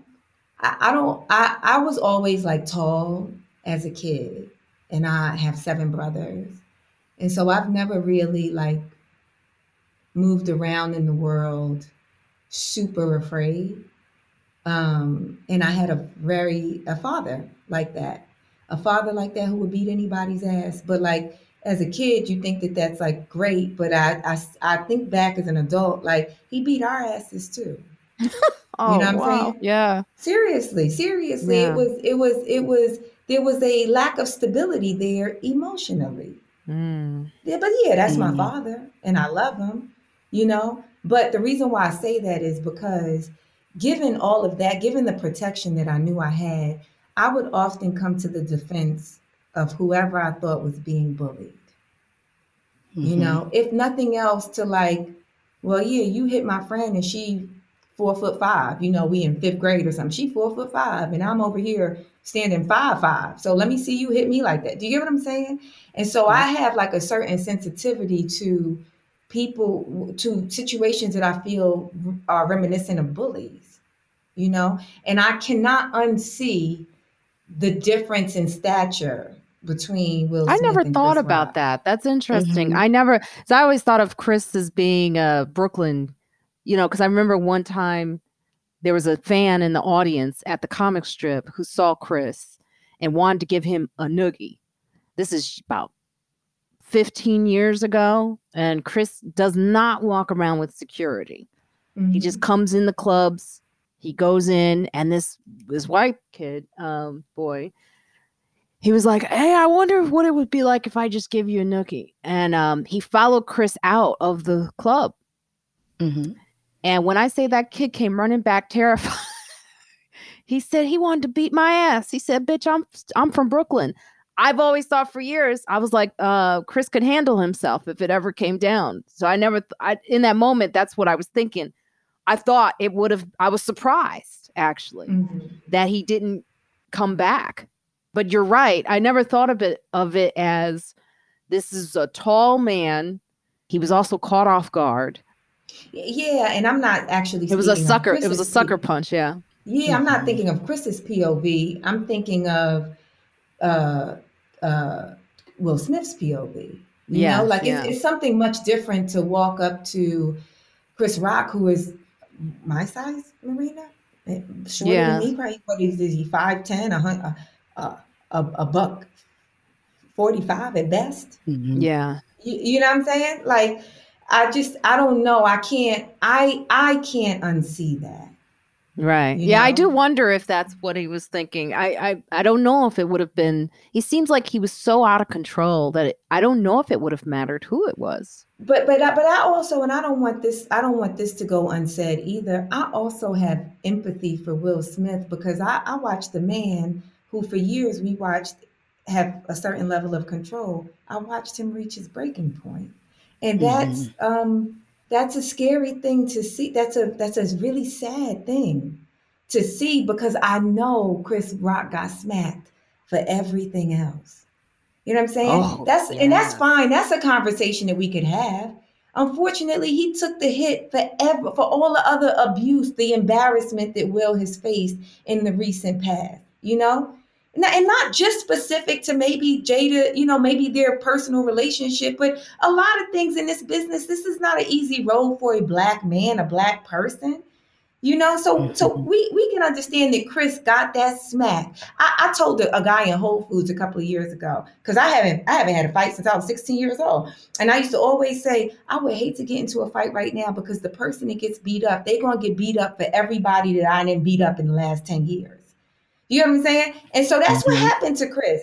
I'm willing to have those conversations, but it's very hard for me to sit and have the conversation. you better not talk about a black woman's hair. You get your ass smacked because that's just that's true.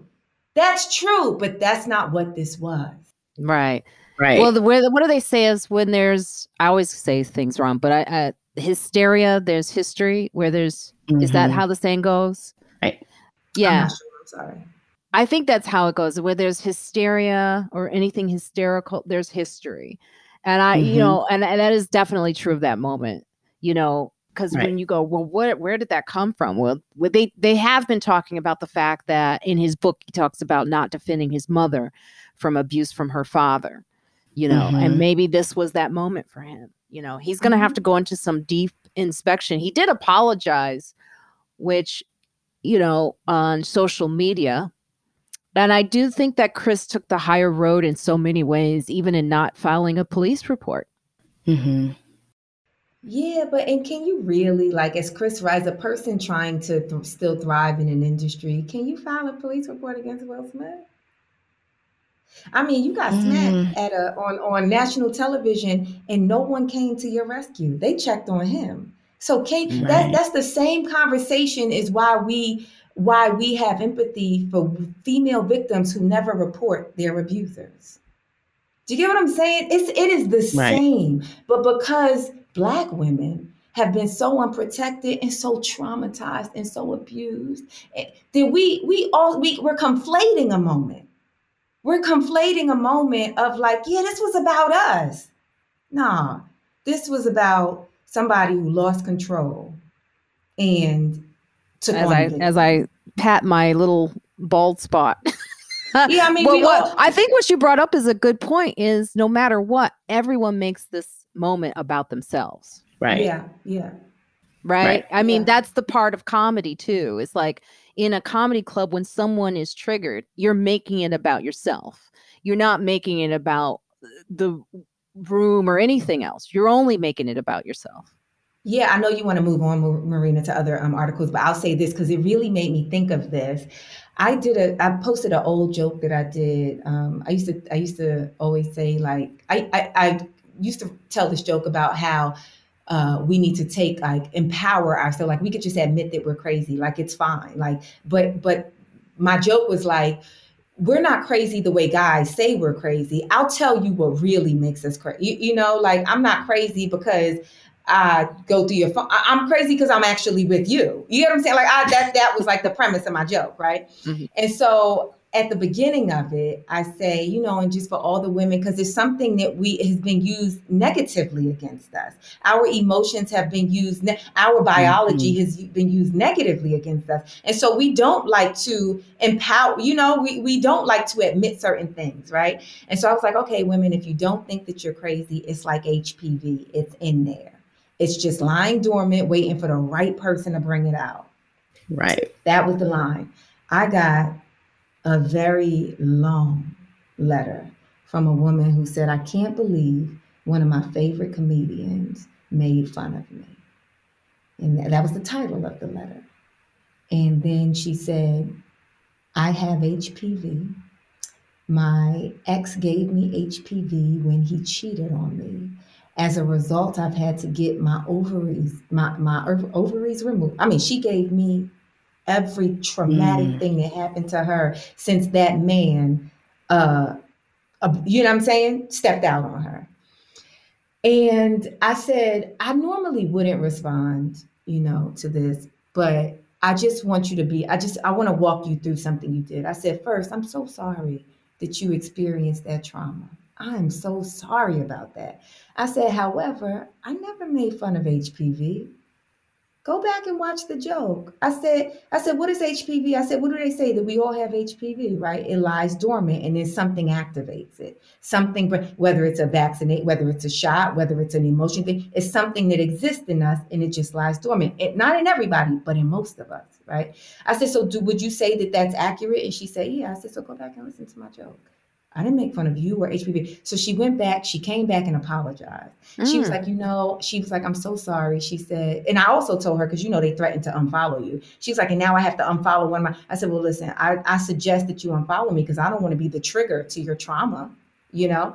And so she was like, um, she said, I went back and listened, and you're absolutely right. She said, but I was sensitive to it because of my what happened to me. She said, but I think now about what you said, I've laughed at Dave Chappelle making fun of this group of people. That's she right. Said, the reason why I laugh is mm-hmm. because she said, but the joke will always bother somebody. The mm-hmm. joke mm-hmm. will always bother somebody. That's right. That's right. That's absolutely right. We're all, especially as comedians, I speak as comedian now is like there are jokes that I know I do where someone is going to take offense to it no matter what I do. Uh, that's because I'm doing jokes. Jokes create tension. The release is the laughter, is the release of the tension. So, yeah, you know, I defend Chris is right. Obviously, freedom of speech, jokes. But I also understand that people, and it's great that this woman wrote out everything because I think that that's her right you know but mm-hmm. and i think what's beautiful about that moment is you took the time to respond to her and educate her about the actual joke and not and eh, she titled it eh, about herself she made it about mm-hmm. herself you know um so i think they're always that's what a, a joke does it's there's always a moment where you can learn from a joke or you cannot learn from we definitely learned from chris's joke mm-hmm. you know Oh, it's so loaded. But I will say this like as a comedian right now, it is a difficult job. The way that I joke about things that used to be more public, I I take a moment now with every joke I write. And that's either a good thing or a bad thing. I'm not sure. I mean, I definitely think the audience is going to miss out on a lot of uncensored comedy mm. in the next whatever 10 years because comics are going to be like trying to figure out how to make it so that it's a well crafted joke. Mm-hmm. Also, last thing, la- lastly, lastly, and I will get you know because uh, you know, Marina, I could. Well, I mean, we could talk for hours about this. But you know, in all the black women that talk about like, and this is I'm not attacking black women, but I mean in the conversation of celebrating, elevating, protecting black women. Guess what? We ain't got a word to say about the beautiful work Wanda Sykes, Regina Hall, and Amy Schumer. To Amy Schumer's obviously not black, but you know what I'm saying? That that that was completely missed. Well, they mm-hmm. have been talking about it on shows. They've been like did, they talked about it on the View, but you're absolutely right. It also it's there's so many moments that we're not talking about to to elevate. Right, you're right. You're absolutely if right. you can't do yeah. comedy at an award show, I mean, what? Uh, who, who won Best Picture? Nobody cares. I mean, the yeah, they did. Well, they have been attacking um, Amy for some jokes she did about making someone the street a seat filler. I forgot her name, the actress, but it was like also a joke that was pre worked out. A lot of people don't even mm-hmm. understand jokes, by the way. so a lot of times they're commenting on things they don't even understand. Um, stand up comedy is the most, unless you do it, unknown art form that yeah. everyone is an expert on. Right. Yeah, and Marina, you know this. Me, you and I know this. We every comedian has the same thing. When we have to do an industry show, what do we do? Ugh. Ugh. They don't laugh. We want to do we want to do shows for hundreds and thousands, thousands and millions of just regular ass people. The people that are going to see Sharita for financial advice. The people you ever say we want we want to see we want to make it laugh the fucking Walmart greeter. That's who we want to make laugh. We do not we do not want to make Hollywood's elite like they don't laugh. It's I don't know what amount of money you world. need to lose your sense of humor, but they don't laugh. Speaking of laughter, um look at my segues. I'm trying to I'm trying to get back into the segue of well, one, Sharita, I think you should know that Zainab is on a very successful hit show called Upload on Amazon. I don't want to be I would be remiss if I did not. I've always wanted to say remiss. If I did not mention this, um, which is one of our articles about uploading your consciousness um, into your afterlife. Into a virtual ha- yeah into a, a virtual, virtual afterlife. afterlife. which i am watching. I am a fan of the show. I'm attracted to to the man the main character. He's so fine. Robbie um,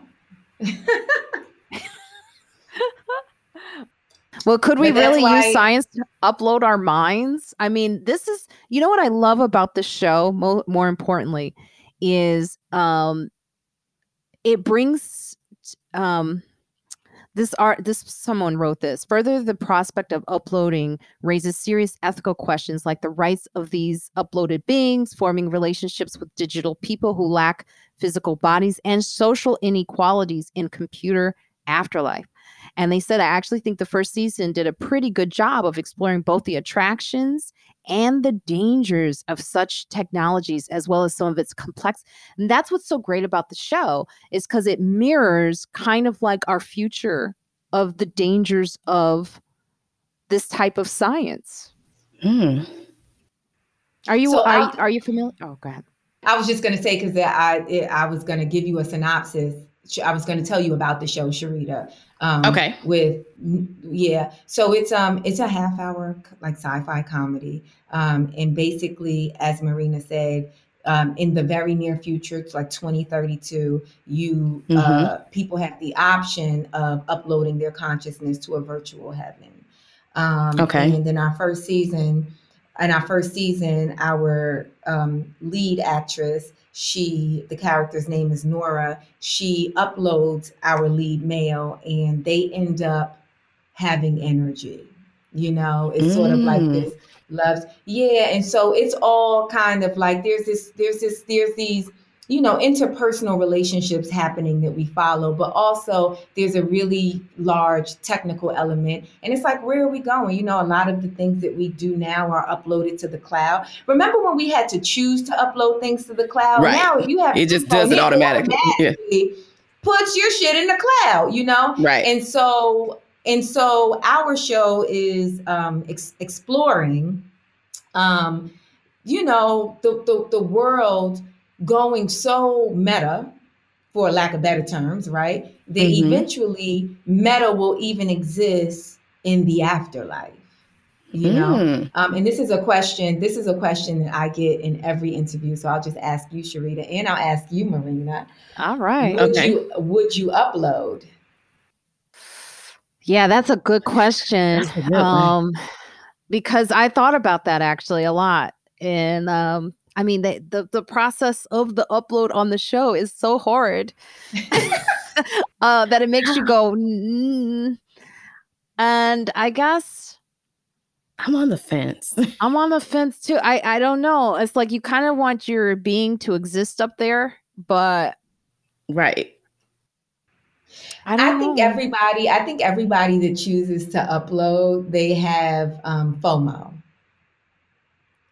Gotcha. You know, just a fear of missing out. Um, okay.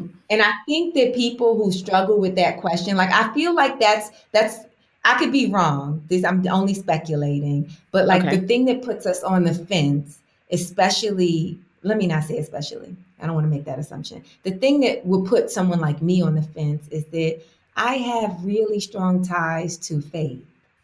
And me so too. when you have really strong ties to faith, you believe in heaven and you mm-hmm. believe that you've done good in the world enough and so you have like this this this heaven waiting for you you know but then there's that other part of us that's like well, i mean I, I i think i'm going up but what if it don't exist well i don't want to be up there everybody else is just in virtual you know mm-hmm. in the virtual heaven just having a good old time i mean what's right. you know like i don't want to miss out and so I think that that's the thing that puts us on the fence. But I think people who have very little tie to like any sort of like faith, they're like, oh yeah, I'll upload immediately. yeah, that's a, that is the that is the moment that I had. I said, but what about like heaven and God? And yeah, I was I was definitely thinking of that. And I was like, now I've got to challenge my own views about my religion to answer this question. Yeah. Um, going back to like finance and then we'll get out i do have this is i guess i want to lo- it's a loaded question but i'll try to figure out a how do we look at the future? We're talking about these two articles are talking about america's worry with inflation. Mm-hmm. recession is definitely coming as all the experts are saying. They see it. I talked to my uncle this week. He said it's a as i said four letter he said it shitty. It's going to be shitty for the next 15 years how does someone plan for that? They definitely one of one of the things they got to start planning for is the future is right now. like, um, I think that's why that article had me like, what do you do? Because you it's yeah. right now. Because we don't know how long our future is. That's the that's the part. I think that's why I'm excited. I will be watching that show, by the way. But I think that's what makes it um and you know that, that's going to be our date night um show now but back to you know just to dive, deep dive in that the future is now. That con- i'm glad you asked this question after you know zainab told me about what the show's about. Because i think that fomo is also a critical thing of why a lot of people whether you're a millennial or you're someone that's 80 that we're always like what are we missing out on? What did i what if i don't do it now and I think that's what keeps people financially stuck because they're like, I know I have to worry about my future, but I don't want to miss out on those things that I want to do right now by budgeting, by making sure that they have a platform like self financial to to help them to build credit in a way that makes sense and it's not going to have them thinking that they're missing out because you get to decide. The great thing about self is that you get to decide where you what, what fits inside your budget. Their platform gives you that opportunity to start thinking and planning now. And it helps them to think about like how do I know about renting a home or becoming buying commercial property or someone like myself who's buying a home i mean a farm it's so many life-changing things you just kind of just get stuck you don't know what to do like when she asked me that question i was literally stuck. I'm like i don't know because there's so many variables like she said like my faith is important to me. So it makes me think about what if i don't do it? What if it's something that's really i'm supposed to be doing? But I think that's where you have to kind of just pause for a second and figure out are you really missing out? And can is there other ways for you to be able to build up to getting into, you know, into that path that won't make you feel like I'm missing out and the world's leaving behind because I feel like I'm budgeting so it feels restrictive. My credit's a mess, so I don't know where to go. I don't even know how to get into home purchase, which is many households, 44 million households are renters. I don't know if y'all know that. 44%. So for Zainab to be a homeowner, for all of us to be thinking about home ownership and acquiring land and commercial properties and real estate, we're beating the norm. we're doing something that's different. And that's why I keep advocating for us that finances is great but we heard from that story from Wells Fargo and from Chase. we still need credit because it's another barrier where we are ultimately being, it's a character flaw. I worked for the government. The part of the government that I worked for, they personal credit became a very big factor on whether I was going to get that job. And a lot mm. of times we don't think about those future things because we're spending or enjoying the things right now.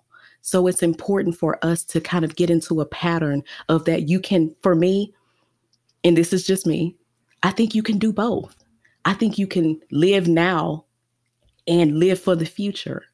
But the living for the future part comes from just planning and doing simple things like managing your money, understanding what's your what's your for me, I tell everybody, I love what I do, but there's so many other things that I desire to do. So I said, you know what? What's my finance what what what's my retirement date? Not a number because I don't mm. want the government to tell me when I can retire. So I said, you know what? I want to do so many other things. So I had to put a date on it. December tw- December 31st, 2029 at 11:59 p.m. Central Standard Time. I will retire. And it's not that I'm I'm going to stop doing things, but I'll have would have built my own path to wealth so that way I can help someone else to start theirs. Because I want to get into a situation where I'm what the Beyonces and the Chris Rocks and the Will Smiths of the world. I want to be able to be the philanthropist. I want we should I want to I want to join those like Bill Gates and, and Warren Buffett where we can give 50 million dollars and not think about it. But I ha- I can't start doing that.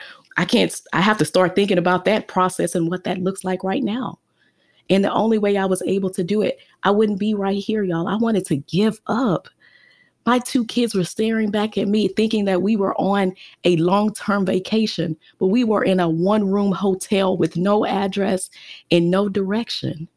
But it was me starting to think about this time. I didn't know it was going to come to this, but putting myself into a situation where I was able to secure my bucket list job started with me budgeting, starting to understand money management, thinking about investing, but most importantly, I knew when I saw that application for the government, the one thing that stuck out with me was like my credit. So I said, wait, I can't be a homeowner. I can't get the job and I can't get the credit and I can't become a homeowner without this very pivotal piece. And so that's why I tell people finances and credit lead to so many other things because now you have purchasing power. Because the only reason why I'm entrepreneur, I'm with Zainab. I put everything on my business Amex, everything, mm-hmm.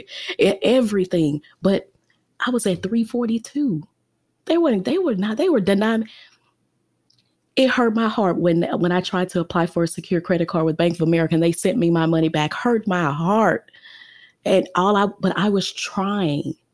I was trying. And if it wasn't for platforms like Self Financial that was helping to increase economic inclusion and financial resilience by building credit, I wouldn't be sitting here at the 800s. I'm nine.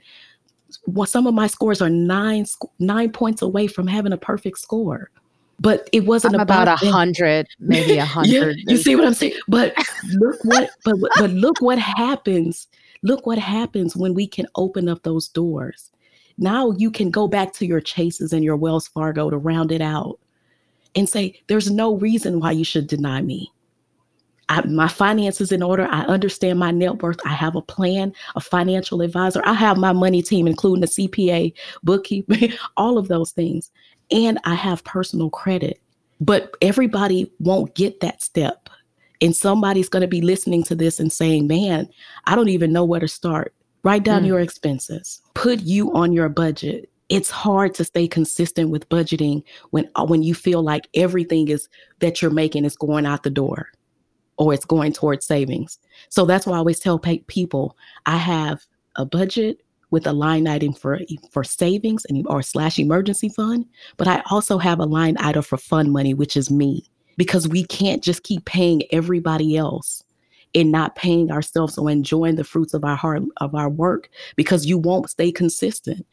And discipline and staying consistent comes from discipline but it also comes from you being able to see that some of the money, even though I have to pay bills and I have to save, I me, I'm on my budget and it's a no, it's non-negotiable because that's going to keep you moving forward and then being able to understand that my credit opens up more opportunities. And guess what? For those who are renting, because I told you guys 44 million people are renters, but how do you build your credit?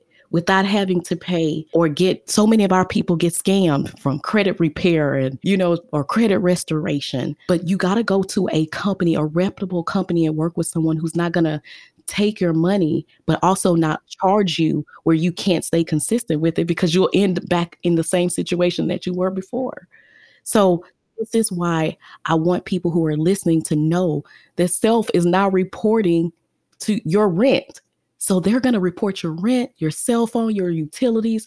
So that way you don't have to end up bracking up unnecessary credit cards. Some of us get got that old credit card where the interest rate is 29% and you want to cut it up but you can't because you know your credit score will drop. So these are options that you can use that can be life-changing without you having to risk maybe putting your money because most people if they've had credit repair, it's not one time. They've been to two, three, five, or six companies. You know that, especially people of color. So it's important for us to put something in that's going to be a one stop shop that we can say, whether you pick $25, $48 a month, or whatever, self is going to allow you to be able to save and build your credit. Now, the only you, they, now that's one less thing off of your plate. Now you can just focus on your finances and get that thing in order so that way you now become get back into the driver's seat of our, your finances and your financial future. I learned from the library a word that i say this all the time. I didn't know anything because we didn't use this in our house. Trajectory. That is one thing that you have that you can decide. You decide that you can determine your financial trajectory. You can determine where you're going to end up. You can determine are you going to continue to be part of the 44 million who are renting for 30 years? Or are you going to decide, you know what? I'm sick and tired and sick and tired of doing the same thing generation after generation and generation, and we're still here because some of the things, especially of people of color, we can change. The other things, we're, we're, we're dealing with racial inequalities. That's just what it is. But we don't have to accept what it is. And I think that's where we change that they said by 2030 or 2050, there will be no wealth in the Black community. Well, I'm looking, I've, I've been on a panel today with wealthy women. Thank you. You, it doesn't matter. It doesn't matter what it looks like. It may not show up in Chase Bank of America, Wells Fargo, but at some point, we've already we've done most in our ancestors because they got they they had it, but they couldn't maintain it. And for us, we're going to take the maintenance and the wealth. So your your wealth number may be different from mine, but we're going to close the wealth gap. And we're going to do it with you know with better financial principles being more disciplined but understanding how to be able to leverage credit. Because even with that now we can go in and not pay 72 months for a car that's worth the blue blueback value is worth $3000 at the end of it. Because do you even want the car in 84 months with a with with what you're paying? Z- Zainab can probably tell you you're probably paying half or almost all of her mortgage for something that you're riding in. You're you're driving your wealth, and how, how that's the most depreciating asset on on the one of them on the planet. So we got to start thinking about things that are assets and stop always think getting ourselves into a pattern of liabilities. Because they because if that we will continue to stay where we are. We will continue to look at year after year. We can't keep letting the IRS or these government or any of these agencies hold our money until tax season. We got to start tax planning. All right. well you, you got to start tax planning. That's important. Yes. You got to get insurance. We can't keep doing a GoFundMe. Absolutely. I totally, you know, it's just, go ahead, Zainab. I, I also wanted to say this about the show, uh, Sharita, because you mentioned um, your future plans to be a land and farm owner. And in the show, in the second season, because the, the, the future world becomes so digitized, um, what they're trying to go back to is establishing farmland and growing things naturally. And so I just I, I, think that you will enjoy the show. And I think that you are on to something. Every single thing that our creator and writer puts in the show, it fucking happens. Marina, you know, our first season, the lead actress, she starts out in a mask. And we mm-hmm. filmed that way before the pandemic. We filmed that in 2019 you know so uh, we we have like a memory parlor on the show and uh, not Bezos, but what's what's Tesla? Um, Elon Musk. Who's Tesla? Elon Musk. He released an article saying that he was trying to save people's memories and dreams virtually, you know? And so the fact that you were like, no, what we can't, what they're not making more of is land. And so that's what we are going after, that you're on to something. I think it's just such a great conversation for us to be having now. I've really um, I think this is, as Hoodo said before she left, it's really great to talk about this with women who look, you know, similar and have uh, similar issues. So um, we do have to get out on for I, you know, I could talk. I I really like Sharita. Will you please come back? yes, to friends like us. We would love to have you back because I can talk for another hour with you about like very specific things, you know. Um, but this is just a really good start of a, a really great friendship because I I really believe that the you know the number of people and we have men listeners too that are listening to this are going to take this and run with it it's so it's such important information um Sharita, can you tell our listeners where they can find you and give us a friends like us? Yes. So I am Sharita MH on all social media platforms LinkedIn, Twitter, Facebook. I also have an amazing Facebook group where we talk about how to create your own path to wealth. It's called the, um, it's on Facebook. It's called the Money Mindset Movement. But you can reach me over at sharitamhumphrey.com. Um, one of the things that I like to say um, to close it out is that I applaud the work that you ladies are doing.